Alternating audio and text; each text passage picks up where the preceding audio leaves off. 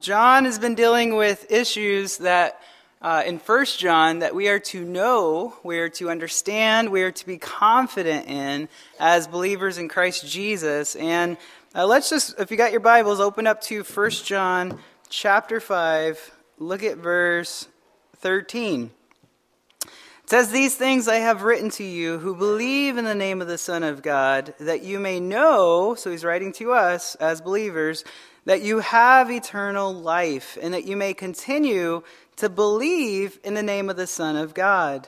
Now, this is the confidence that we have in Him that if we ask anything according to His will, He hears us. And if we know that He hears us, whatever we ask, we know that we have the petitions that we have asked of Him. And if anyone sees his brother sinning a sin which does not lead to death, he will ask, right? He'll pray, and he will give him life for those who commit sin not leading to death. There is sin leading to death, and I do not say that he should pray about that. All unrighteousness is sin, and there is sin not leading to death. Um, well, let's keep reading. We know that whoever is born of God does not sin, but he who has been born of God keeps himself and the wicked one does not touch him. And we know that we are of God, and the whole world lies under the sway of the wicked one. And we know that the Son of God has come and has given us an understanding that we may know him who is true. In his Son Jesus Christ, this is the true God and eternal life. Little children, keep yourselves from idols. Amen. Amen. Amen. So, seven times uh, this word know is in our passage within these next uh, nine verses here. It means to be sure, right? To understand fully. And that word understand, according to verse 20, uh, and confidence in verse 14, speaking of uh, prayer, it's dealing with prayer. And, you know, we, we last week we were dealing with five witnesses. Uh, and not only do they validate what we have in Christ Jesus, which, which is the life that we have in the Lord, right? But also we have confidence, knowing with full assurance, full understanding toward what we ask of the Lord as well. And that's what we're going to get in today. There's seven things that are outlined for us that we are to know as believers in Christ. We're to fully understand, be confident in these things. Specifically, John uh, outlines for us and the first, let's just dive into it, is eternal life. Eternal life. Go back to verse 13. It says, These things I have written to you who believe in the name of the Son of God, that you may know that you have eternal life, and that you may continue to believe in the name of the Son of God. So, how do we know we have eternal life? How do we how can we be sure that we have eternal life? How can we be confident that we have eternal life in Christ Jesus? Well, I go to church every week, right? I, uh, I, I, I, go and tell people about the Lord. I read my Bible every day. I pay my tithes. You know, is are, are you going to go to heaven and have eternal life because of those things?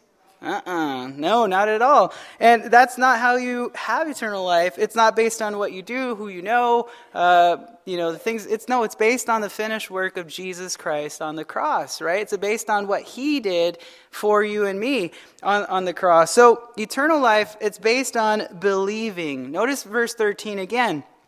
These things I have written to you who believe in the name of the Son of God. So notice faith and believing, it's not based on works, right? Notice every time the Bible talks about believing on Him, it's not saying you have to do this, this, and that. It's something you naturally will do. You'll do good works, right? Uh, James talks about that. But Paul makes it very clear in Ephesians 2, verse um, 8 and 9, he says, For by grace you have been saved through faith. That not of yourselves, it is the gift of God, not of works, lest anyone boast, right? Lest we boast about these things. So we don't work our way into heaven. You can't do it. It's by faith, right? That's simply how we have our relationship with Christ Jesus. You're not saved by what you do or what you have.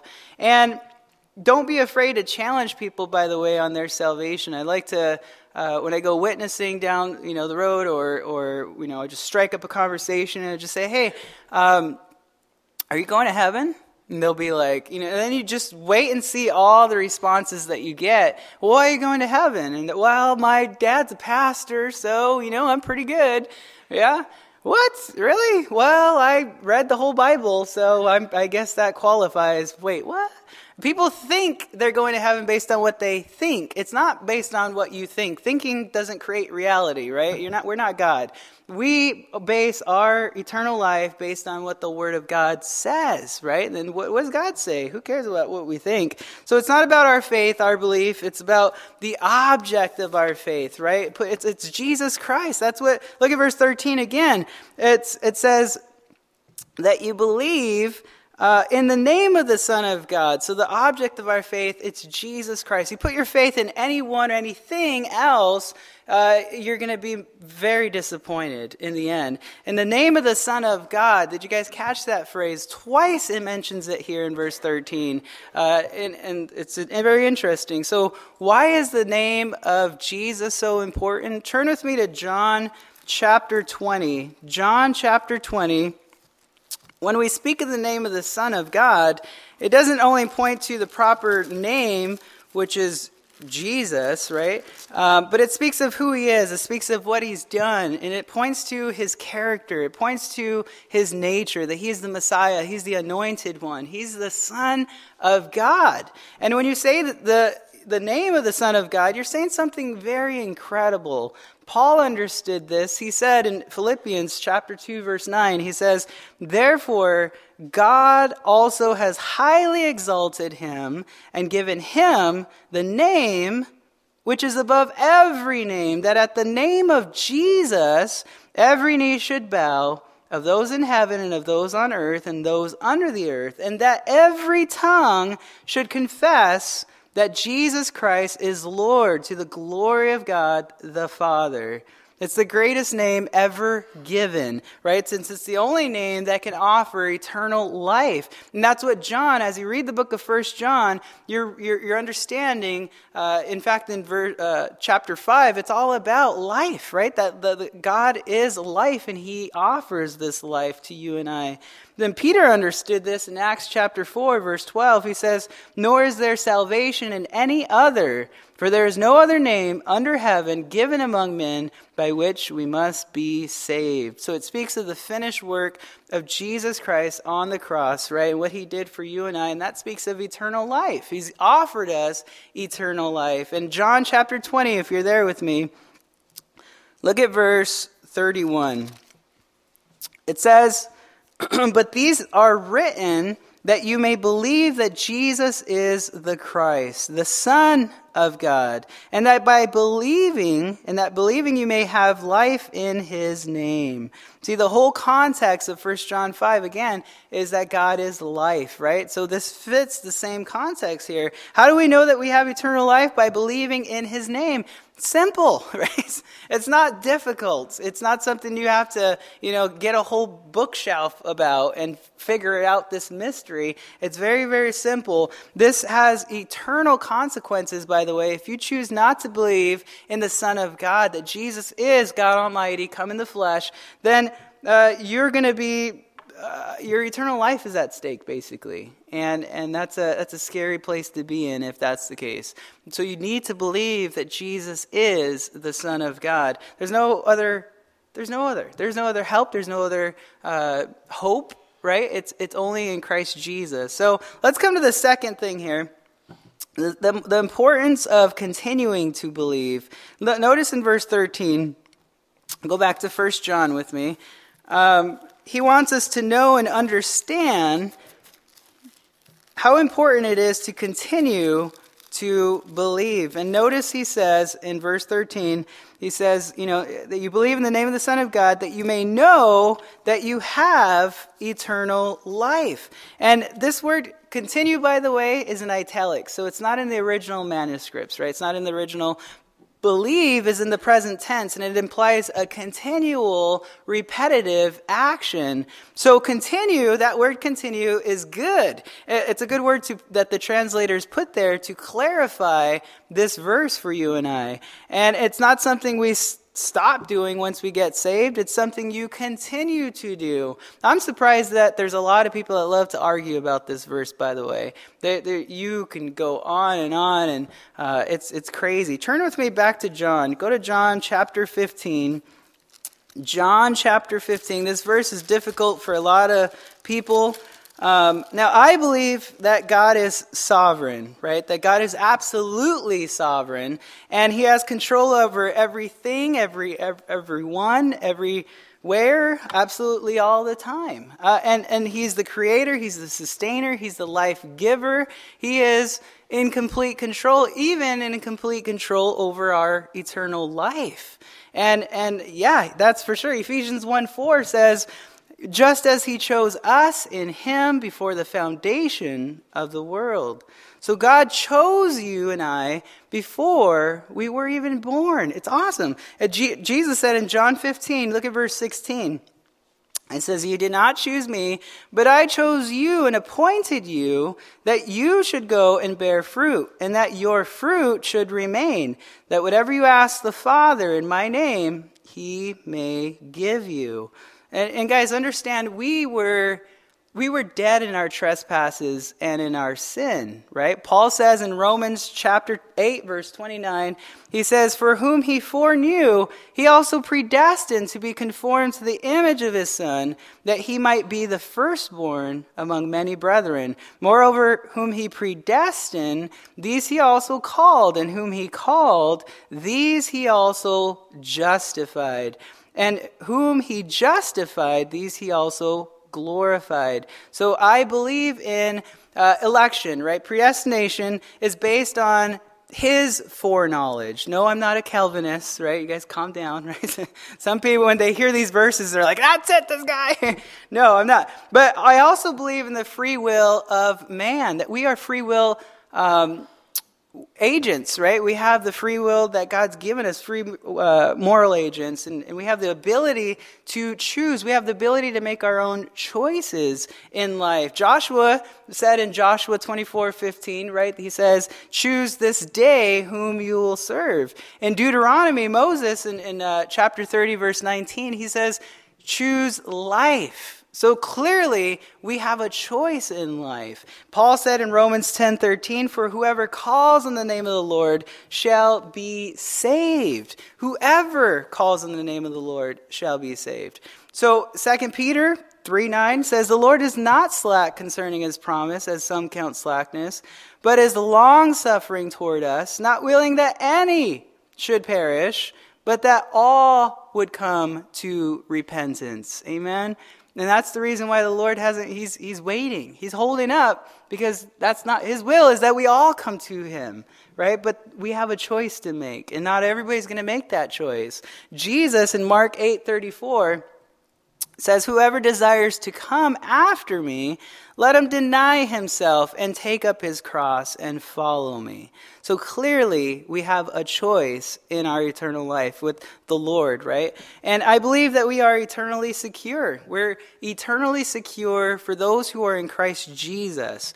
In John chapter 10, verse 28, Jesus said, And I give them eternal life, and they shall never perish, neither shall anyone snatch them out of my hand. Peter understood eternal security. In Romans chapter 8, verse 38, again, I'm persuaded that neither life nor death, uh, nor angels, nor principalities, nor powers, nor things present, nor things to come, nor height, nor depth, nor any other created thing shall be able to separate us from the love of God which is in Christ Jesus our Lord. And I believe we should so those are just, I'm throwing those out there. If we go through Romans, we could go through a whole lot and, and what's the difference of these, you know, different uh, teachings and whatnot, but that's not our, our study right now. I'm a little tempted to go there, but we're not. Um, but I'm just throwing that out there. Uh, but understand, in the context of First John, stay there in, in John chapter 15, but in the context, we are to continue to believe. And there's people they're going to say, no, you just need to pray, ask the Lord in your heart, and once you're saved, you got it made. You can sin all you want. Paul says, certainly not, right? I don't think so. And he puts to, to death that thought. And John's doing the same idea here. But this speaks of abiding in Christ, right? To continue in Christ. Look at John chapter 15. Look at verse 1 if you have your Bible. It says, I am, Jesus says, I am the true vine, and my Father is the vine dresser. Every branch in me that does not bear fruit, he takes away. And every branch that bears fruit, he prunes, that it may bear more fruit. You are already clean because of the word which I have spoken to you. Abide in me, and I in you. As the branch cannot bear fruit of itself unless it abides in the vine, and neither can you unless you abide in me. I am the vine, and you are the branches. He who abides in me, and I in him, bears much fruit. For without me, you can do nothing. If anyone does not abide in me, he has he is cast out as a branch and is withered. And they gather them and throw them into the fire, and they are burned. And if you abide in me and my words abide in you, you will ask what you desire, and it shall be done for you. By this my Father is glorified, that you bear much fruit. So you will be my disciples. So understand uh, nobody can take you away from Christ, right? And how do we know we have eternal life? Because we continue to believe in the name of the Son of God. We believe in Jesus. It's a continual, repetitive thing that we daily do, right? We take up our cross daily and, and we follow him. Just today, we remembered what Christ did on the cross for our sins, right? We asked the Lord to forgive us of our sins and we turned away from doing those things. Um, go back to 1 John chapter 5. 1 John chapter 5. Um, the third thing that Paul, uh, John says that we are to know, right, and we are to understand is the area of answered prayer. Answered prayer. Look at verse 14. It says, Now this is the confidence that we have in Him. By the way, there's no other religion that has confidence, by the way, in your eternal life, your salvation.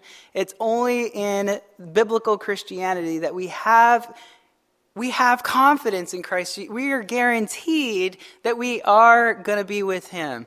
No other religion has it. They, they say, oh, you do this, this, and this, and then Allah says, mm, nope, I still don't want you here, right? Or Mormons, they, there's, there's still no assurance. There's no confidence. That's why I love First John, because there's confidence in our salvation, right? We're, we're, we're secure in Him.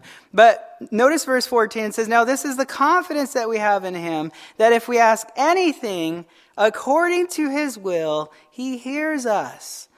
And by the way, verse 14 through 17, it's dealing with answered prayer. And I've learned three things about the confidence that we have regarding answered prayer. Number one, uh, it's in Him. Notice that in verse 14. It's in Him where is our confidence related to prayer? Well, it's in Him. It's, it better not be in us, in our long prayers, right? In our, our uh, wonderful prayers. It's in Him, right? There's some people that pray really loud.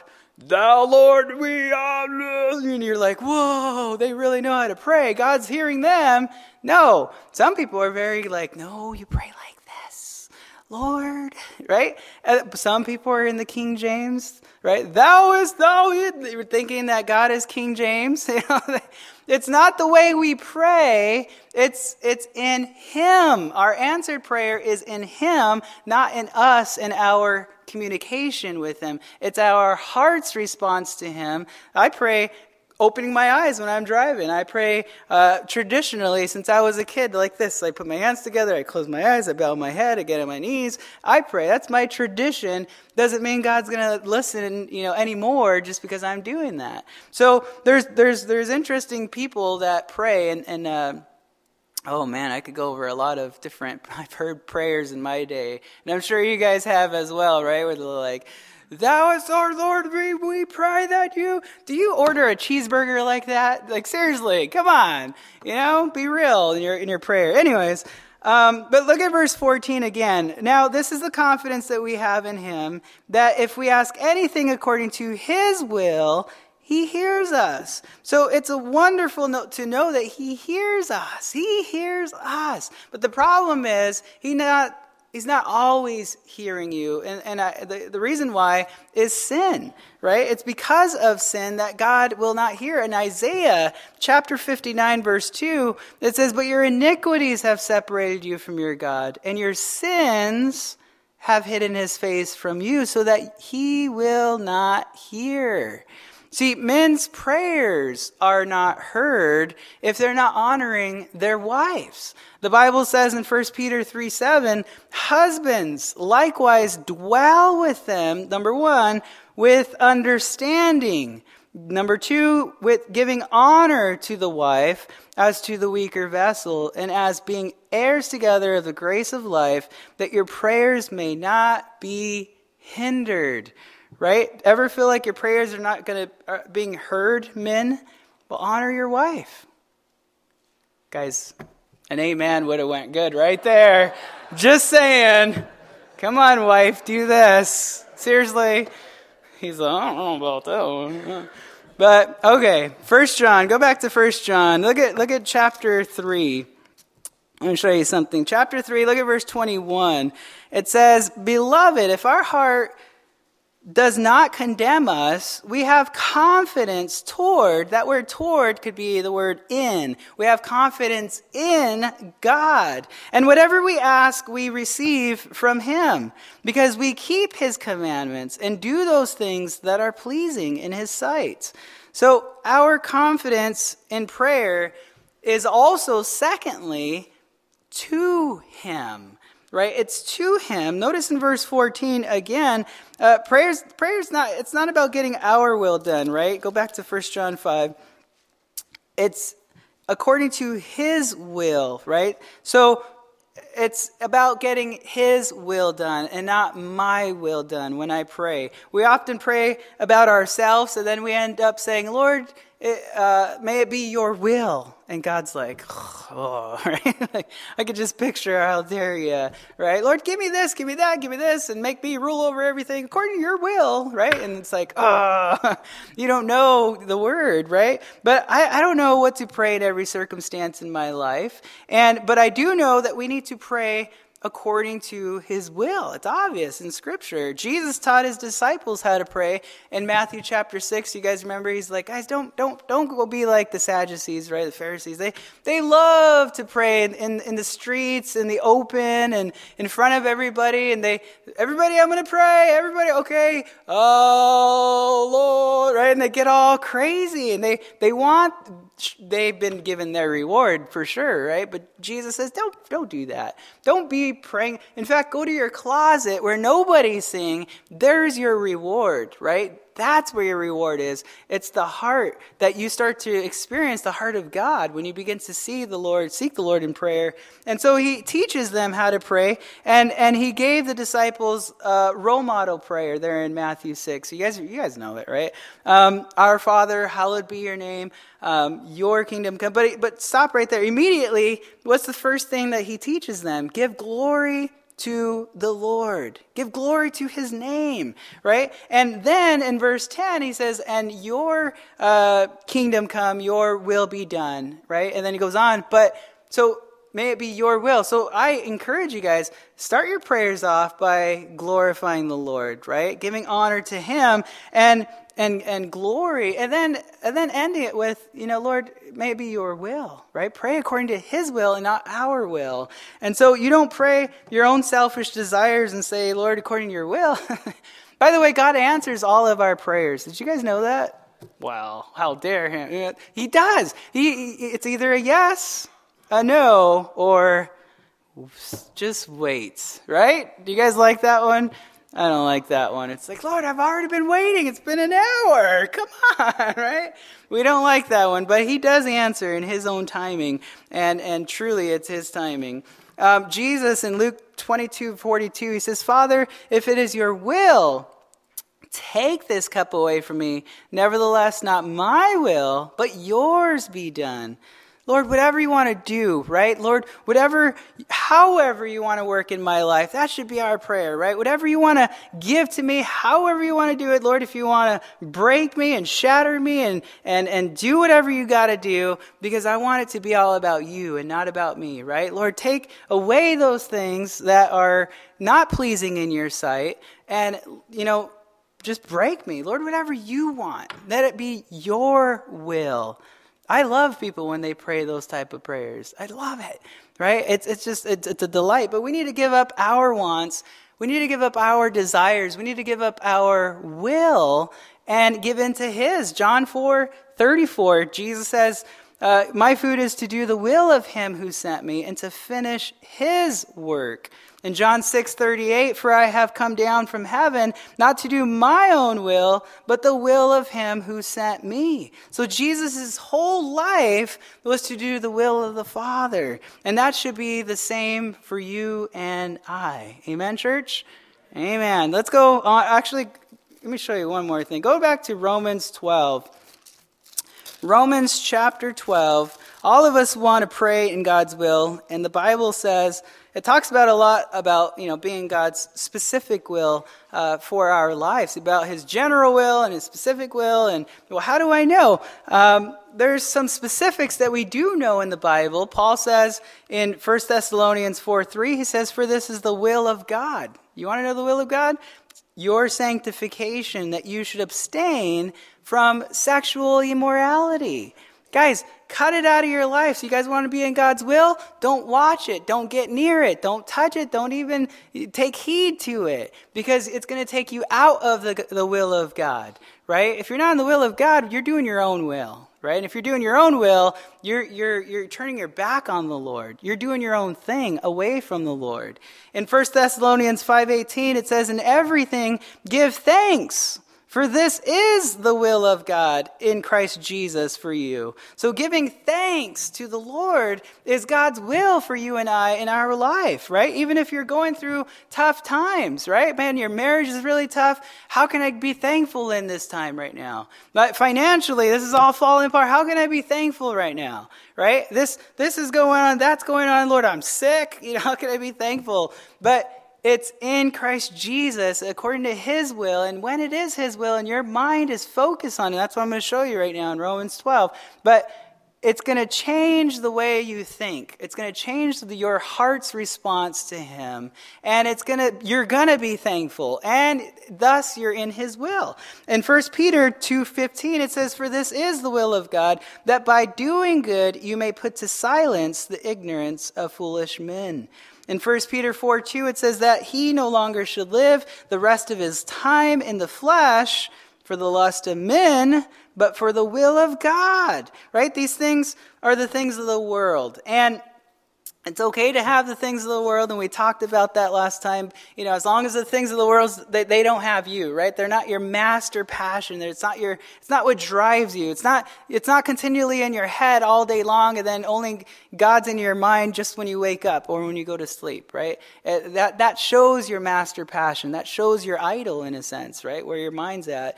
But it involves. Uh, uh, go to Romans 12. It involves our mind and our body. Two things right there. Romans 12, look at 1, verse 1. It says, I beseech you, therefore, brethren, by the mercies of God, that you present your bodies a living sacrifice, holy acceptable to God, by, which is your reasonable service, and do not be conformed to this world, but be transformed. How? By the renewing of your mind, that you may prove what is that good and acceptable and perfect will of God. You want to know God's will? Well, there it is. You allow the word of God to sink into your heart, into your mind, into your, your everything, right? Your soul. And you'll, you'll be in the will of God as you direct your body, you direct your mind. He'll transform your mind, right? You're going in the word of God. It's going to fill up your mindset. And what are you going to be thinking about all day? The word of God, because you're filling up your mind with the word of God. So you're going to be meditating, chewing up on it, right? Going back over it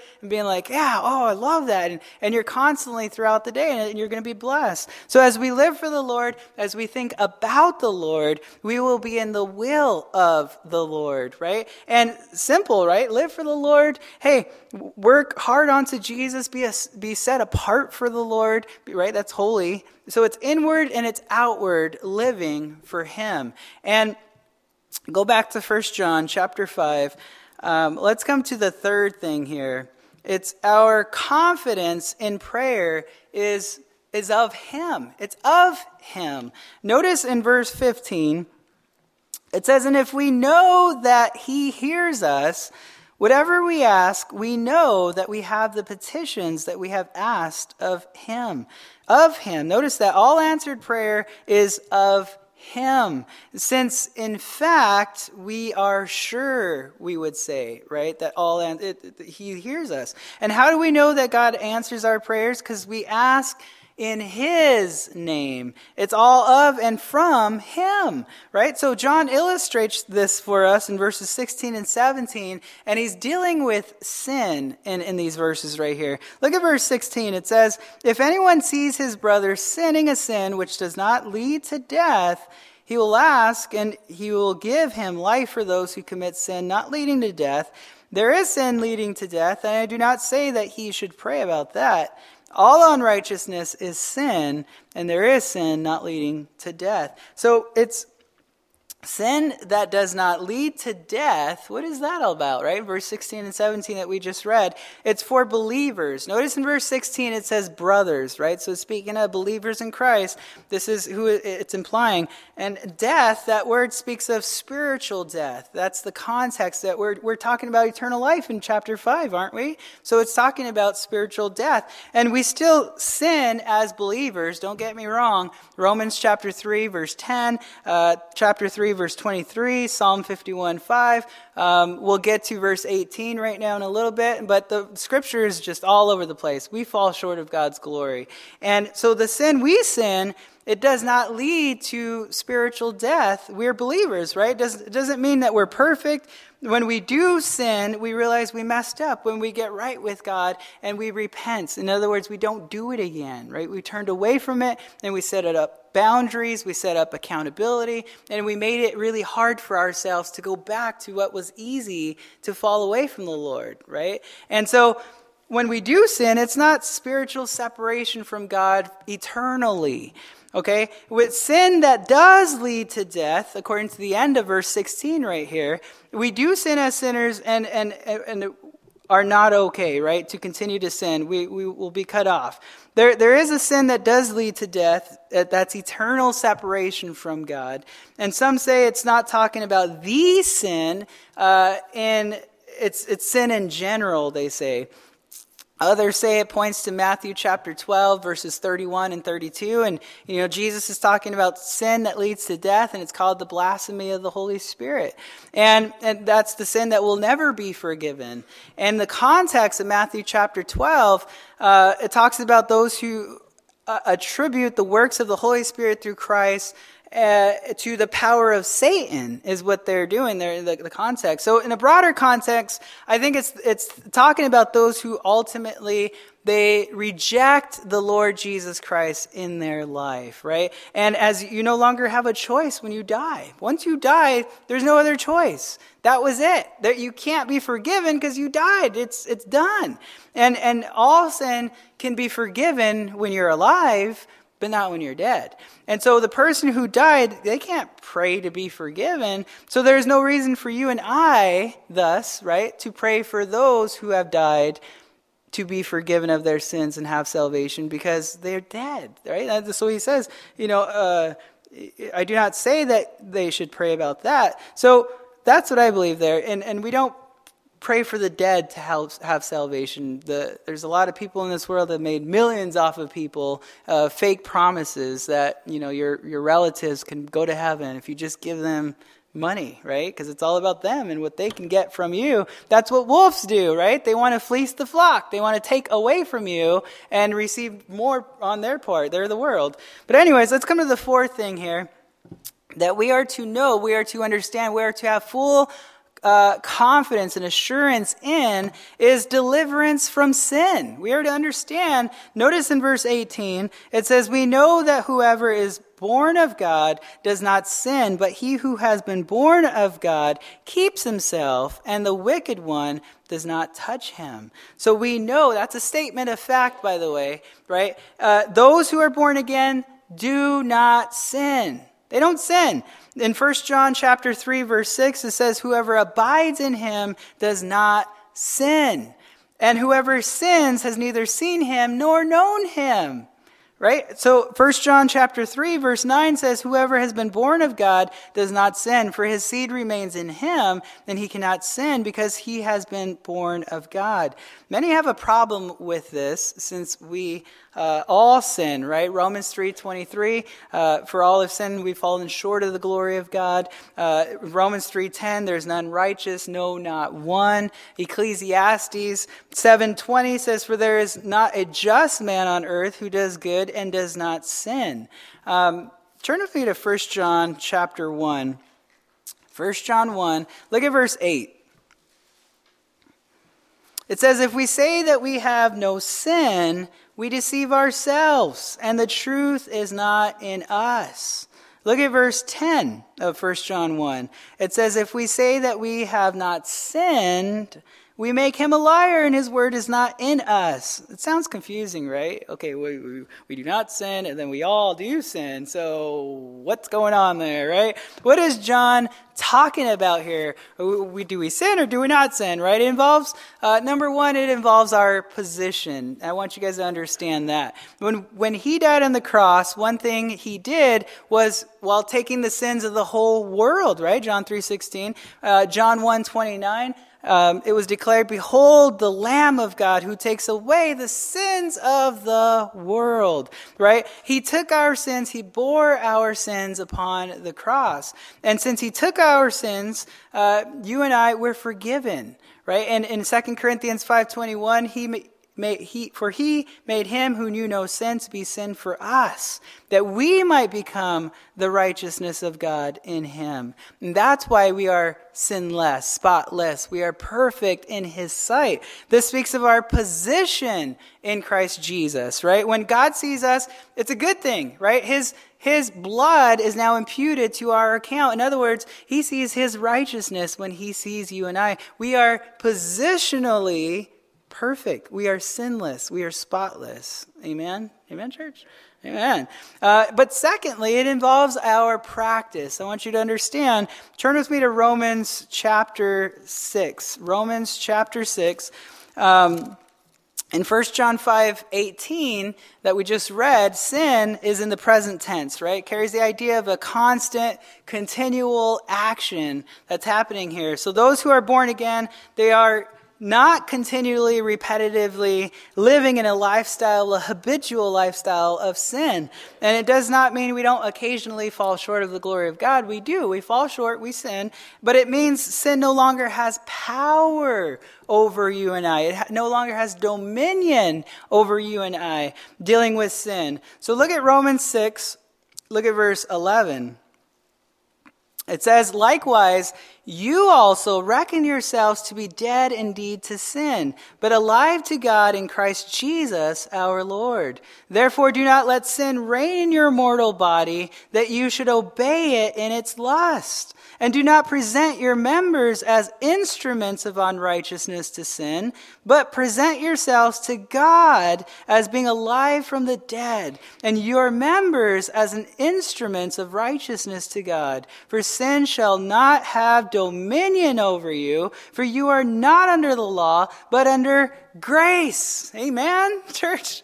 Oh, I love verses like this where I just want to jump.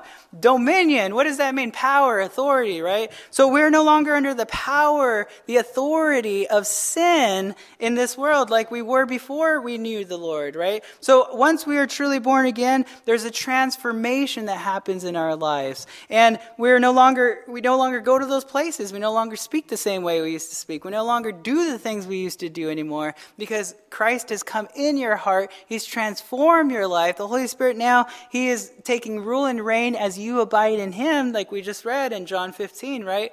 He abides in you. And now he's changing you up. So we, when we became born again, we were cured in a sense from uh, well, not all of us. Some of us were cured from just quick recovery, right? It was just quick. Sin was boom out of your life. You gave your life to the Lord, and you're free in Christ, and you're victorious, and and we all hate you, but then there's the rest of us, right? um, that that we may still struggle in certain things. We may we fall short in those areas, and we haven't yet quite given over, you know, those things to the Lord quite yet. Uh, but realize we're no longer under the power of sin, right? And so let's come to the fifth thing. Let's go back to First John. We better hurry. We got what an hour left, so. Uh, deliverance from the wicked one. Deliverance from the wicked one. Notice the end of verse 18 right there. You know, uh, it says, you know, who has been born of God keeps himself, and the wicked one does not touch him. We know that we are of God, and the whole world lies under the sway of the wicked one. So the whole world is under the power and the sway of the wicked one, right? And Satan is ruling and he's reigning over this world. And yes, he is. Ephesians 2 2, it says, uh, In which you once walked according to the course of this world, according to the prince of the power of the air, the spirit who now works in the sons of disobedience. 2 Corinthians 4 4 says that Satan is the God of this age. Literally, he's the God of this world, right? And Satan has been given this world, I think Adam and Eve, they transferred the title deed in a sense when they chose to fall into sin. Uh, and so thus that happened. So we can't, he can't touch us, right? He can't uh, possess us. He can oppress us, right? He can definitely throw stuff at us. But why can't he touch us? Because we keep a guard, right? We keep ourselves in the love of God. And question, how do we keep ourselves against the wicked one? Turn back, 1 John chapter 4. 1 John chapter 4, about a page to your left. It's not something we work for or earn in any way. It's not something we do in our own might. Zechariah 4 6, what does it say? Not by might nor by power, but by my spirit, says the Lord of hosts, right? But 1 John 4 4, it says, you are of God, little children, and have overcome them, because he who is in you is greater than he who is in the world. So who's in the world? Satan, who is in you, the Holy Spirit, right? The Bible, Colossians 1.27, Romans 8.11, Acts 5.32, uh, 1 Corinthians 3.16, 1 Corinthians 6.19, it just goes on and on and on. That's the Holy Spirit in you. So, okay, Satan can't be in you. He can't overcome you. He can, can he attack you? Yes. Right? Can he possess you? No. But he who is in you is greater than he who is in the world. Amen? So He's got nothing. There, there's a warfare that's going on around us. Whether you know it or not, get in the game, right? Understand, believer, you're at war and you need to start living as if you are in a war. And it's not a, a war of the, of the flesh, it's a war of the spirit and, it, and it's for your mind. It's for your heart. It's the attack. And that's why the influence that the enemy's throwing at us is strong right? You, you got things that are attacking your mind constantly throughout the day. Ephesians 6 12 says, For we do not wrestle against the flesh and the blood, but against principalities, against powers, against the rulers of the darkness of this age, against the spiritual host of wickedness in the heavenly places. And 2 Corinthians 10 4, it says, For the weapons of our warfare are not carnal, but in, mighty in God for pulling down strongholds. Ephesians 6 11 says, Put on on the whole armor of God that you may be able to stand against the wiles of the devil. So don't think it's a burden to you, by the way. You got to put on the, this armor every single day. You got to do this and that, do this. No, the Bible says, put, uh, what Romans um, 13, 14, I think it is, put on the Lord Jesus, right? When we, receive Christ Jesus, we put on the Lord Jesus. We have everything. We are equipped for everything that we need in this world. We have Jesus, right? He is our armor. So it's a one time deal. You are born of God. Um, let's come to the sixth thing here. Go back to 1 John 5. It involves knowing that Jesus is the true God. And look at verse 20. It says, And we know that the Son of God has come and has given us an understanding that we may know him who is true. And we are in him who is true, in his Son, Jesus Christ. This is the true God and eternal life. A very powerful verse right here, uh, proving how Jesus is God, obviously. it's right there. Um, but, and we know that's a statement of fact, meaning, hey, we know and we're not confused over this. We are confident. We, we are assured of, we're confident of this, right? That God has given us an understanding in what? In, well, in these two things. Number one, in knowing Him. Notice in verse 20, it says, Know Him who is true believer, we know that we know him, right? Know, that's the word uh, uh, gnosko, 223 times in the New Testament. It's to know him personally, to know him intimately, to have that relationship with him um, and that personal experience with him. God has given us an understanding uh, regarding the personal, intimate relationship that we should be having with Jesus Christ, right? With the Lord. So it's about getting Jesus Christ into our hearts, into our lives, right? Saturated, just His Word uh, within us, right? All over the place. We, we are to know Christ Jesus. This is what separates biblical Christianity from all other religions, right? It's all about do, do, do, but this is that He's already done. He's, it's done. It's tetelestai, right? It's finished. It's already been done. You don't need to do anything but just hang out with him. He wants to be your friend. He wants to have a relationship with you, and he wants to see you through this world he's put you in, right? The circumstances he allows you to go through, he wants to go through with you. You're not on your own. He'll never leave you. He'll never forsake you. Be strong, be courageous, right? He encourages us. He equips us every way uh, that he that comes our way. So it's it's it's exciting life that we have in Christ Jesus. So this is what God wants us to understand, right? So move past that uh, intellect, right? That knowledge and, and, and, into a personal relationship with Christ Jesus. And uh, secondly, it involves being in in Him, being in Him. Notice in verse 20, in the middle there, it says, And we are in Him who is true. So, what does it mean to be in Christ? Well, it means two things. It involves no condemnation. Notice in Romans 8 1, it says, There is therefore now no condemnation to those who are in Christ Jesus, who do not walk according to the flesh, but according to the Spirit. And then secondly, it involves being a new creation, right? Second Corinthians uh, 5.17, it says, Therefore, if anyone is in Christ, he is a new creation. Old things have passed away. Behold, all things become new. So I think being in Christ means living in Christ, right? living in His power, living in His victory, living in His uh, just in His heart, in His His Word, right? In His strength. It's it's being just everything about Him, right? And understand that being in Christ is not just for eternal life, but it's for the practical, the here and the now, right? We're we're living right now for for the Lord. Um, seventh thing. Let's come to the last thing here.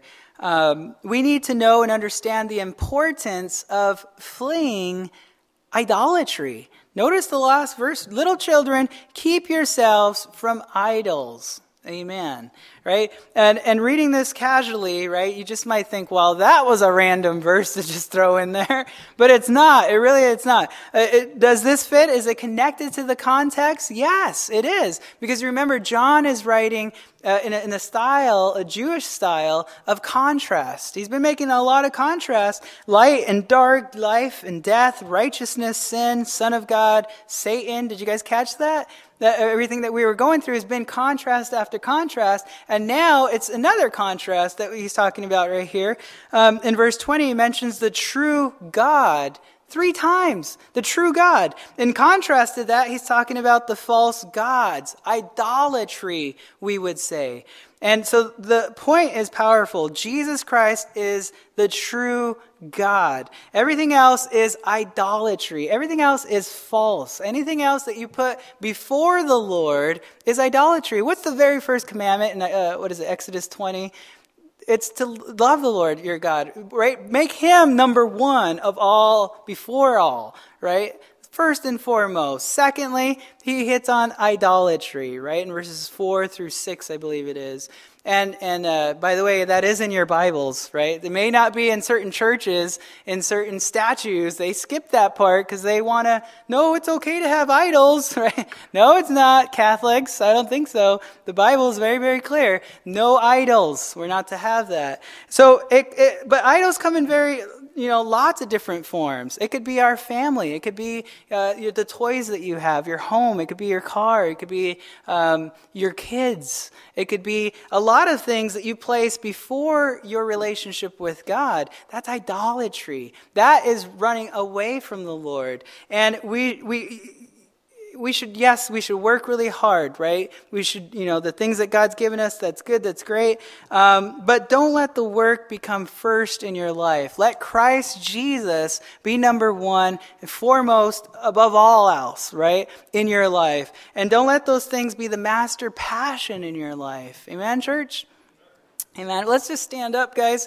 Uh, we made it. I, I, gave you guys like five different teachings in one and jam packed it right there. Uh, but may Jesus be our, our master passion in this life, and, and there, may there be no other anything else before Him, right? Let's pray. Lord, thank you so much uh, for this time that you've given us. Uh, we pray, Lord, that you would remove the things in our lives that are getting in the way. Uh, Lord, that we truly would set up. Uh, the things in our lives that would be pleasing in your sight, Lord, that we would walk according to your will, that we would stop playing church, that we would stop playing uh, the things of this world and thinking that we're okay, but Lord, rather we just want to know you, Lord. And because we know you, we, we, we love you, Father. And because we love you, we want to serve you. And I ask, Lord, that you grant us understanding, you grant us wisdom, you grant us uh, your word, Lord. Open up our heart to understand uh, the things that you want us to in the times that we live in right now. Be with uh, our country. Lord, morally, where it's falling, uh, the abortion, the, the, the things that are happening, Lord, I pray that you give us wisdom as believers and what to do and how to stand, uh, the discernment that we need in these days. Be with us, Father. We need your help. In Jesus' name, amen. In your life. And don't let those things be the master passion in your life. Amen, church? Amen. Let's just stand up, guys. Uh, we made it. I, I, gave you guys like five different teachings in one and jam packed it right there. Uh, but may Jesus be our, our master passion in this life, and, and there, may there be no other anything else before Him, right? Let's pray. Lord, thank you so much uh, for this time that you've given us. Uh, we pray, Lord, that you would remove the things in our lives that are getting in the way. Uh, Lord, that we truly would set up uh, the things in our lives that would be pleasing in your sight, Lord, that we would walk according to your will, that we would stop playing church, that we would stop playing uh, the things of this world and thinking that we're okay, but Lord, rather we just want to know you, Lord. And because we know you, we, we, we love you, Father. And because we love you, we want to serve you. And I ask, Lord, that you grant us understanding, you grant us wisdom, you grant us uh, your word, Lord. Open up our heart to understand uh, the things that you want us to in the times that we live in right now. Be with uh, our country. Lord, morally, where it's falling, uh, the abortion, the, the, the things that are happening, Lord, I pray that you give us wisdom as believers and what to do and how to stand, uh, the discernment that we need in these days. Be with us, Father. We need your help. In Jesus' name, amen.